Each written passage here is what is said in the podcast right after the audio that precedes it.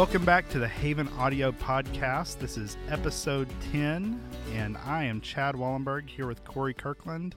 Corey, how you doing? I am doing great. Chad, how are you? I'm doing wonderful. You know, I've gotten used to saying, Corey, how you doing? at least once a week with my headphones on, talking into a mic and all that stuff. And this is the last podcast. Yeah, I'm feeling a little bit nostalgic. Oh, It's yeah, me too. it's been 10 fun weeks. It really has. I've enjoyed doing this. I really um, hope that uh, I, I really hope that all of you that are listening have felt edified and blessed by what we're doing. I've felt blessed by working through these conversations with you, and I really hope that that's uh, if if you if you as the listener have felt half as blessed as I have by this podcast throughout the summer.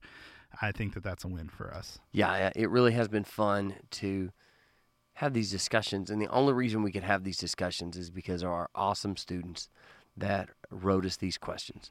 Uh, once again, this is number, this is our ninth summer, and we were able to cover every question that was submitted to us this year. So I'm really happy about that. And uh, God always kind of provides exactly as much material as we have time. Yeah. We did kind of add, school started yesterday, and so we, we have gone a little bit over the first haven of the year Mm-hmm. in actual, like, person, everybody breathing the same germy air. the first haven will be this Wednesday night at 9. So we've gone a little bit over, but I think it's important that we answer all the questions. Yeah, absolutely. And, um, you know, this is something I had a church member today who is one of my counters. I, I handle all the finances at the church. And uh, one of the ladies that comes in and volunteers every other week to count mentioned the podcast today. And she was just talking about how relevant the questions felt and how, how helpful some of the discussions that we've had have been. And it really made me feel good. And honestly, I felt really proud of our students because you know, th- there is a lot of maturity there. You've been asking questions as students that are relevant to people who aren't in the same, same stage of life as you, um, who have have lived a little bit longer than you, some that might have not be as old as you, and that um, is a testament to your thoughtfulness. And I want to give you props about that. Truth be told, you could take these 10 podcast episodes and get a pretty good theological background for life. Absolutely, and uh, I've I've really enjoyed it. That's made it really fun to do, and it's blessing a lot of people, you know, who aren't just college students, but but you, our main audience, our our USAO kids, y'all made that happen with your thoughtful questions, and I just I appreciate it. I'm the longer we talk, the more nostalgic I get. So why don't we uh, jump into the outline, Corey? What do you think? I think that's a great idea, Chad. What's our question? Okay, so this week our question was about trials and blessings. You know, we had a student submit this question, and, and really what they said, and I'm paraphrasing it here, but they what really what they said is, why does it seem like some people go through more trials than other people do? Really, there is a lot of fodder there for us to talk about, isn't there? Absolutely. I mean, I think that there's not really any way to look at the world and convince yourself that there's an even distribution of trials and blessings from person to person. No, I, one of the things that's very important to, to learn if you're going to have any success in life is that life ain't fair. Yeah, I mean, some of the most influential people that I've had in my life that have that have molded me and shaped me the most have taken "life isn't fair" as one of their primary talking points. Coaches, things like that. You know, if I'd say, "Oh, it's not fair," they'd say, "Well, neither is life. Get back in there, son." Right? And and I've learned a lot of life lessons from that phrase, "Life isn't fair." Yeah. you know and and that i mean life's not fair can kind of feel cold even though it's true and so let's let's unpack that statement life isn't fair in some ways i just want to ask you the question what are some reasons that life isn't fair So, so here's the quick answer life isn't fair because we messed it up. And we, I mean, humanity. Uh, the Bible tells us that in the beginning, God created paradise. He created the Garden of Eden. And in the Garden of Eden, God gave us no pain, no suffering, no troubles. But He did give us a choice. He gave us the ability to choose God or not God. And He did that by placing a fruit, the garden, uh, in the garden, called the fruit of knowledge of good and evil. Yeah. And so He gave us the ability to choose not God. And everything else in the garden was good, good to eat, good to enjoy. And at some point in time, we don't know how long it took. Adam and Eve decided they wanted to try that not God option. But the Bible tells us every good thing comes from God. So if you choose not God, you choose not good. And so Adam and Eve brought not good into the world. Yeah. And that not good stuff created a chain reaction of sin that developed this crazy fallen world that we live in. And that's the short answer. Yeah, and it affected everything, you know. I mean, that that not God option took rain and and nourishment for the, for the land and made it possible for that rain while it brings nourishment to the land to also bring things like tornadoes and hurricanes and and and things like that it made natural disasters exist And sin is kind of like stickers in my backyard. The more of it you have, the more of it grows. yeah And we just keep making those not God decisions Mhm. all the time. We keep doing bad stuff, and every sin has a consequence. yes And sin doesn't just have consequences for the people that commit the sin, sin has consequences for other people. All through the Bible, people suffer because somebody else makes a bad decision. In my life, I've hurt other people with my sinful decisions over and over and over. And other people have hurt me with their sinful decisions. And so, what we have is billions of people, seven billions of people choosing not God things all the time. Mhm. And that makes all kinds of worldly bad consequences. But we also have the environmental consequences and all those things, like you're talking about, that came into the world because we brought bad things into the world. Yeah. So a lot of this really does come down to the fact that God gave us free will. And unfortunately, we haven't made the best of choices when we've been given choices. That's absolutely true. I mean, so many of the things that we um, experience, really every bad thing that we experience, um, is either a consequence of our sin or somebody else's sin, even if that sin hasn't happened since Eden, right? Absolutely. Now, let me ask you this. I think the natural follow up question to that is every bad thing that we face, can we trace that back to a specific sin that we've committed? That's that's kind of a hard question It to really answer. is. I'm going to kind of try to unpack it a little bit at a time. As you just said, every bad thing in the world is a consequence of sin. Mm-hmm. Maybe that's original sin that brought natural disasters into the world. Maybe that's a direct sin like I treat you bad and so your heart is hurt. And maybe that's a sin like I get drunk and drive and I kill somebody. Yeah. All those different sins have can be traced back to a sin. Mhm. But I think maybe what, what you're asking is when we see people who have a bad life, is that because God's punishing them for their sins? Or a good life, is that because God's rewarding them? Exactly. It's the Job conundrum. Yeah, exactly. You know, you look at Job. We referenced Job just a little bit last week when we were talking about depression and all those things. And you look at his friends, and and his friends are there supposedly trying to help him, and they're and they're trying to figure out what he did wrong because their assumption is you're being punished for something that you did or something that your son did that you didn't know about or whatever. Yeah. And the Bible is very clear that that wasn't the case, right? Yeah. It's it's a both and situation. We talked last week about those friends are basically the voice of Satan. And it's like bad theology 101 when they talk. mm-hmm. And they said, Look, you must have sin in your life because all these bad things have happened. But Jesus said, It rains on the just and the unjust alike. And as a general rule, we can't look at somebody's bank account or somebody's physical health or any of those things and decide, gee, they're honoring God or they're not. Because the Bible says it rains on the just and the unjust alike. But there are some exceptions. When you say that it rains on the just and the unjust alike, just to bring all of that down to kind of solid ground, we know from what we've just talked about, from what we can see in Scripture, that some of the trials that people face are a direct consequence of their sin. When we sin, we're going to face hard times in some way from that sin to, to a greater or lesser degree.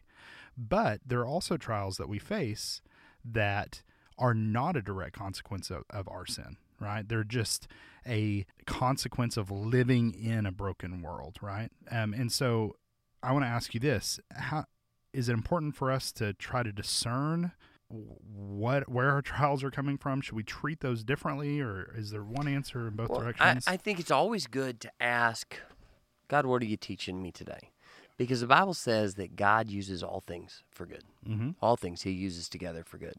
And so there's no question if you're going through a trial right now, if you've got bad things happening, if you're in a rainy season or a dry season, depending on how much you like the rain, you need to ask God, what can you teach me through this? And what can you do? There's no question, it's always good to ask those questions. But just to be theologically solid, there really are only two examples in the Bible of types of situations when God makes disasters happen to people. And it's God directly acting as a result of, of some life circumstance. Mm-hmm. So, those disasters, Chad, are number one, like prophetic disasters. So, when you have someone like Jeremiah or Isaiah stand up and say, if you don't repent, we're going to be invaded. Or if you don't repent, we're going to have this natural disaster. Or Jonah stand up and say, you repent, or God's going to wipe out Nineveh. Or um, Lot saying, or God saying to Lot, basically, hey, Sodom and Gomorrah needs to repent, or I'm going to wipe them out. Mm-hmm. So you have what I would say prophetic disasters. And so when we talk about that, we talk about Noah's Ark and Sodom and Gomorrah, right? Um, what we need to camp out on a little bit on the, that because situations like that are kind of unique in some ways, and um, there we we there's some observations we need to be, make about those. Sure. There. Now we could talk about Noah's Ark and the the philosophical and theological impact, justifications, all those things for we could set up a podcast series and just do Noah's Ark. Yeah. And and you and Doug kind of talked on some of those issues a little bit when you, you dealt with one of your podcasts when I was gone, when you, Mhm. you dealt with some moral issues. And some Uh, ethics, yeah. Yeah. But just little picture answer what you have, just really short. Every time there's what I call a prophetic catastrophe in the Bible, God sends a prophet first to say, This is going to happen if you don't repent. Mm-hmm. A lot of times in the Bible, they do repent and it doesn't happen. The greatest, most famous example of that that, that comes to my mind would be Jonah. Mm-hmm. So Jonah goes to Nineveh, doesn't even want to give them a chance to repent because he literally says, I know you, God, they'll listen. And I don't want that. I want you to blow them up. Yeah. I want, I want you to vaporize them. And he goes and pre- preaches anyway, and they listen. Mm-hmm. And so that that disaster at that point in time does not come. There are other disasters, like in the book of Jeremiah, when Jeremiah says specifically, "This country is going to invade at this time," and we have the archaeological historical record to show that's exactly what happened. The army of Babylon met the army of Egypt, and Egypt was the heavy favorite, but they were wiped out, decimated, destroyed, so much so that we kind of lose the historical record of who the Egyptians really were before that. It's all a mystery because they're so wiped out. Jeremiah laid it out. It's exactly going to happen. Joseph, um, same thing. Joshua laid it out so well. Said these are going to happen. These are the things that are why, and that's why they do it. Yeah. And every disaster that I'm aware of that is sin related in the Bible, every n- natural disaster, everything, every single one is a prophetic catastrophe. In other words, a prophet says first, this is going to happen if not, and God gives a warning. And so, if a prophet did not come to you and say, if you don't repent, a tornado will destroy your house, it was probably not a prophetic catastrophe. Mm-hmm. Um, now, there still are prophecies that have not occurred that are catastrophic in nature. Revelation has things like the tribulation and all kinds of terrible things that we're going to have to live through as Christians.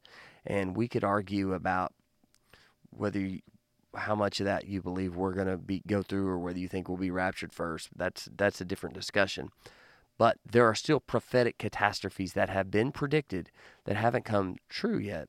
But most of them don't involve your dog that got ran over or your house that got hit by a tornado or or your your family that got run over by a bus or those tragedies unless a prophet came to you beforehand it doesn't fall in that circumstance and i think that's a really important thing for us to get our mind around It absolutely is for a couple reasons. You know, first, firstly, I think especially for um, a college student sitting here listening to this, this is a conversation that you will have in a philosophy class or a Western Civ class or any anytime you talk about biblical ethics. There's going to be someone raise this. Um, response and say, "Well, Noah Noah's Ark. How how could any good God wipe out the population of the planet? You know?" And with and and when they say that, usually they kind of gloss over the fact that Noah spent decades. Uh, I mean, decades upon decades building this ark and having people scoff at him and and and trying to tell people like listen if this if you do not respond this is going to happen and people just said you know whatever you're crazy all that stuff right? Yeah and, and i mean if we're going to go there and get into noah's ark also the point is god looked at, at at humanity and he saw that humanity except for one person was destined for hell. Yeah. And so what happens is you can have souls multiply for damnation for all time, or you can start over and and and give humanity a better chance with a family of believers. Yes. And that's what God did. And that's the a little bit longer short answer exactly. of, of Noah's Ark. Exactly, right? And secondly, not only in the example of Noah's Ark, where people warned about this prophecy and things like that, and you're going to have professors who who bring that up. On the other end of the spectrum, you know they aren't nearly as uh, culturally relevant right now as they were 10 or 15 years ago or, or whatever but there there are groups that call themselves Christians that will call every single natural disaster a catastrophe sent by God. Westboro Baptist Church was a big one for a while and they were they would protest things. I remember tornadoes coming through the city. They protest and and all this stuff, saying that God had sent this as as a catastrophe to get our attention and things like that. There there are people on both sides of the um, kind of chasm of belief, unbelieving professors and and people who would call themselves who are professing Christians who would both mislabel what we what Corey and I are calling a prophetic catastrophe in my belief. Absolutely. And those Westboro Baptist Church people, they can't point to a prophet that said this will happen to yes. this person with the specificity required by the Bible. By the way, the Bible says if you prophesy about something like that and you're wrong, they're supposed to take you outside the city gates and beat you with rocks till you die. Yeah. So it's a big deal. Yeah, it's a very and, serious thing. And so about those Westboro Baptist Church people who would say these things about God that are not true, the Bible says, "Woe to him who calls evil good or good evil." That is that is not okay. Yeah, I mean, woe to him means pity on you, right? Like, like I feel sorry for you. Like you about to have problems. You yes. Know? Yes. um, and you also have what I would say purposeful disasters, and those are generally more single person focused. Yeah. So what um, what would be ex- an example of a purposeful disaster? Let's unpack what that means. Like the book of Job. Like the book of Job. God says specifically to Satan, not Job. You can count on him. And so what we know from this story is God does allow this for his purpose. But that purpose in that story educates us for thousands of years going forward and helps us understand more about God and our walk with him. And God Himself shows up and comforts Job. And the Bible tells us that Job, as crazy as this is for us to understand, his life was better after God rewarded him than it was before, yeah.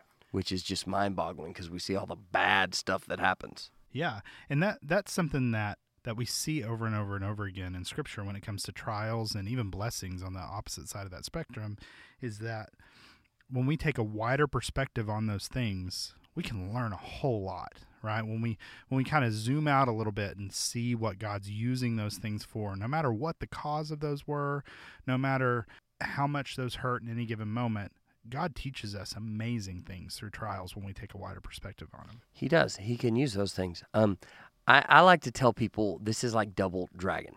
So when i was a kid we had this video game. I didn't own it but we rented it a lot called double dragon me and my brother And in Double Dragon, you're like these two ninja guys, and you're walking down the street, and there's all these thugs that come attack you. And some of them come and try to punch you and kick you, and you can punch them and kick them back. And those fights take forever. But every now and then, somebody will have nunchucks or a chain or a stick. And those guys, you punch them in the face, and then you take their chain and you hit them with their own chain. Mm-hmm. And those are the really fun guys to fight. And that's exactly how God does with our trials.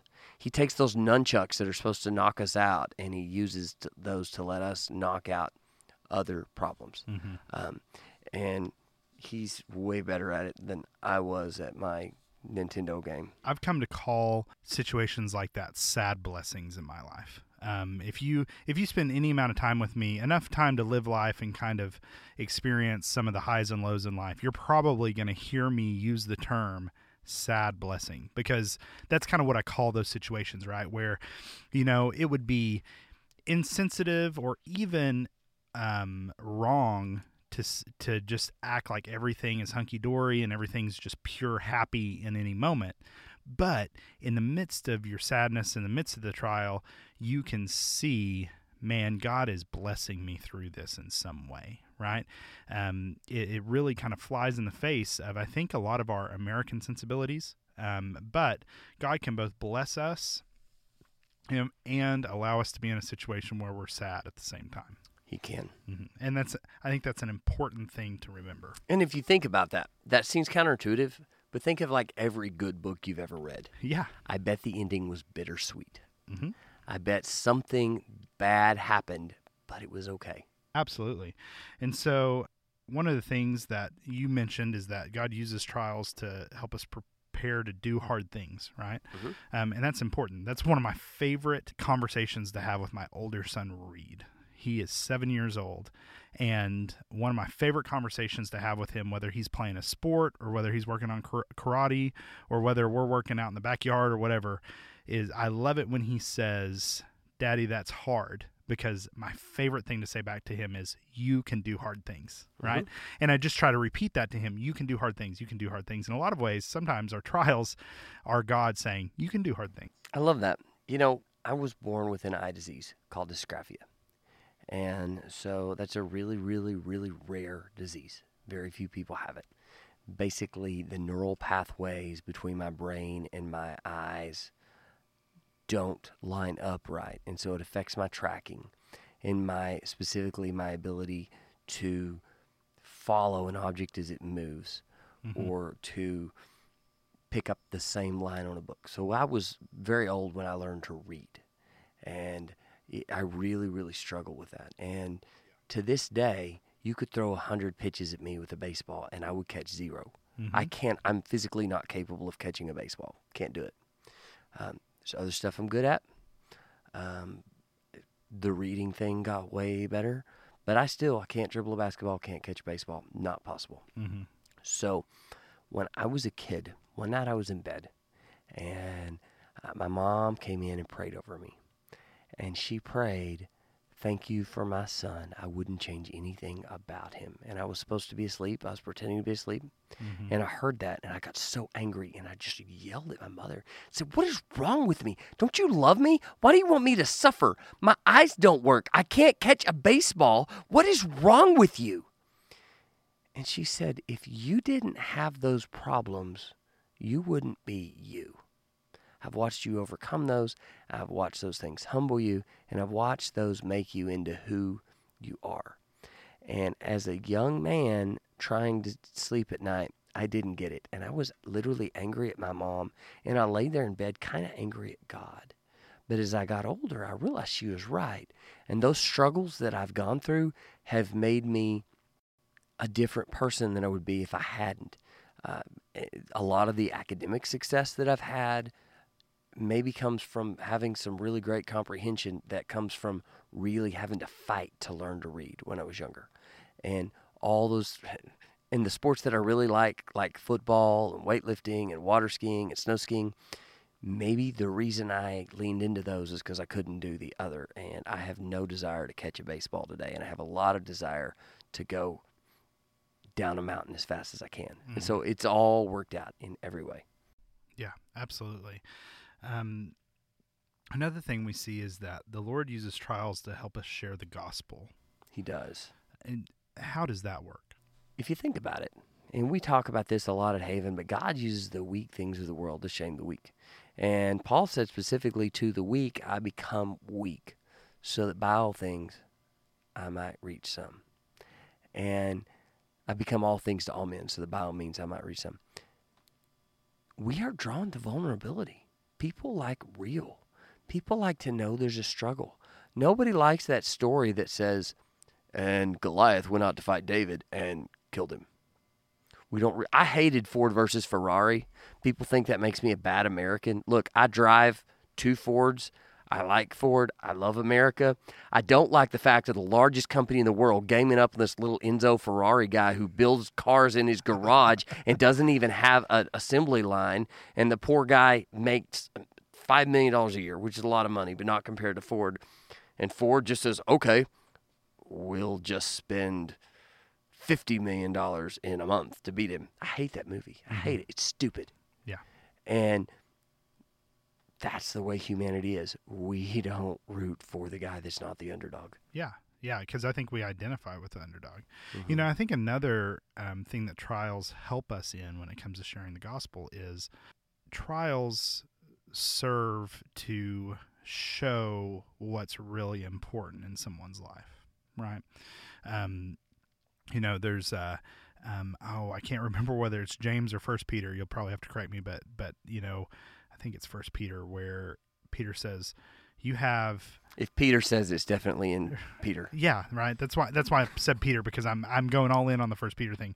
But he says, you know, you've gone through these trials so that you would be like precious gold refined by fire, right? Um, it, it burns away all of those um, inconsistencies in the way that we think and all of, all of those other things and it shows what's really important and and that that relief that co- contrast does so much to show people what we really find as, as important. We'll go back to Job.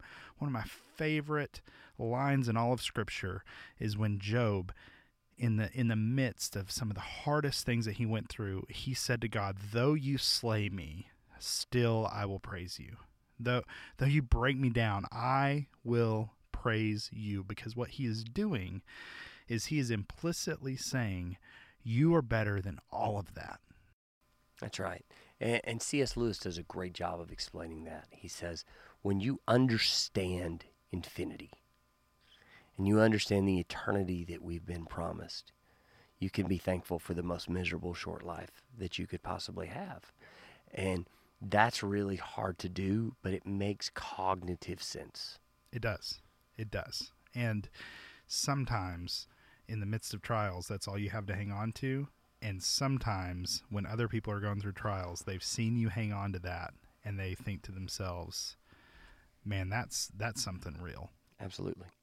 All right, so Corey, we've had a great discussion about trials and blessings and and and those types of things that we face in this world, and I really hope that we have have shown you some of those things, and and we've got a couple more things to talk about. Corey, is there anything anything left in regards to trials and blessings that you'd like to bring up before we kind of close that book and move on Absolutely. to some announcements? Absolutely. So we talk a lot about God's negative hand. And, and like I say, I think most of the time that's misapplied because prophetic catastrophes are a very small, narrow category. Let me talk about what the Bible does say about God's hand in disasters. The Bible repeatedly gives examples of God's hand stopping disasters, God protecting us from things we don't even know about. There's a great story about Balaam's donkey that God made talk because Balaam was an idiot and kept just about getting himself killed.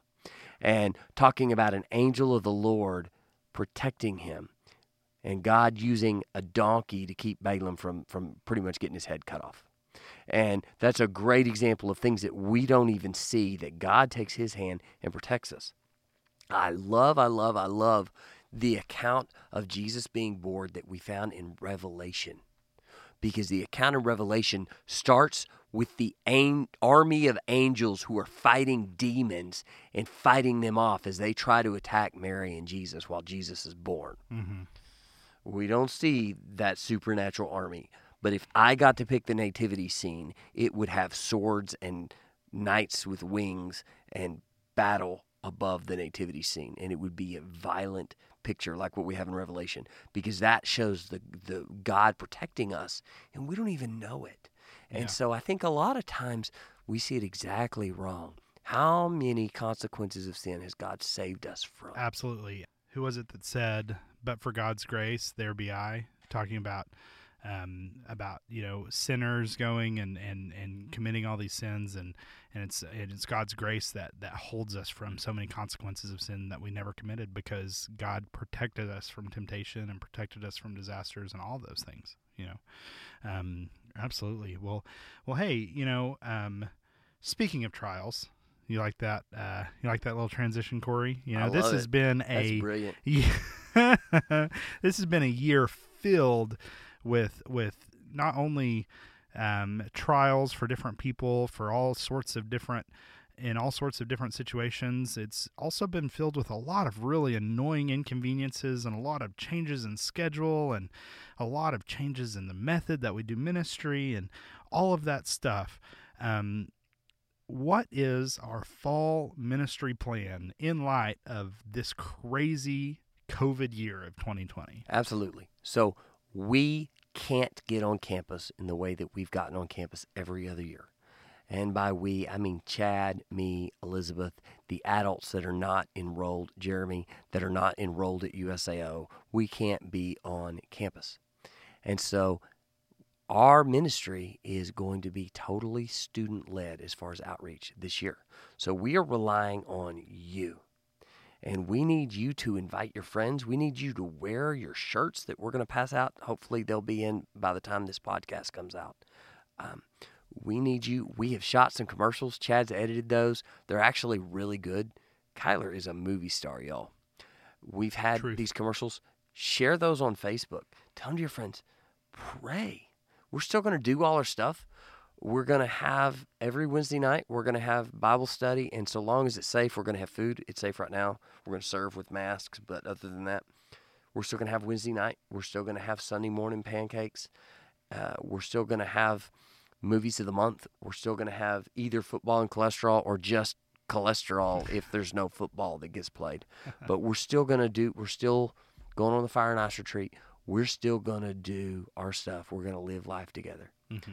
And we're delighted to share not only the gospel, but also our lives as well, as, as it says, I believe, in Thessalonians. Mm-hmm. So we're excited about that, but we need your help to help us overcome this natural disaster that we're living through. Yeah, and and really, um, I would go so far as to consider this a charge to our Haven students. You know, you, um, if you're listening to this and you are plugged into the Haven and and you aren't just first seeing this because you were introduced to the Haven in the last couple days or anything like that. Um, we are depending on you to take up the mantle of leadership that, in a lot of ways, uh, we as adults have have held um, really since this ministry's been started, at least in the past few years since I've been involved. And um, we're not sure exactly what that's going to look like, but we need for you as our Haven students to really pick up that mantle and charge forward because people still need Jesus even when us adults can't get on that campus. And I believe it's going to happen. I'm already seeing it. Yeah. This Sunday, we had, I think, more students than we've ever had on the first Sunday of the year. Usually it's the second Sunday of the year when we start to Oh, yeah. start to Praise God. expand. And this Sunday we had like 26 students Mhm. uh, come get involved at church this Sunday Yeah. morning. Absolutely. So that was awesome. Um, I'm pumped about that. So God's already doing stuff, and He's already using you to do it. So yes. that's awesome. Yeah. Chad, I want to say thank you. Everybody, the whole podcast system was Chad's idea, 100%. Chad set us up. He built a podcast sound booth thingy. He's edited, he's learned all these things, and has made this happen this summer. So I've really enjoyed doing this with you, Chad, and thank you so much for your hard work. Guys, I just kind of sit down and talk, and uh, he does everything else. So Well, it's my pleasure. so It's it's it's been awesome. Cade said, I, I feel like you're going to do another podcast before too long. Something will happen. You'll do another one. And I said, son, I really hope we don't have another plague for a while. That's right. That's right. If we Well- do, I hope it's just the good old frog kind.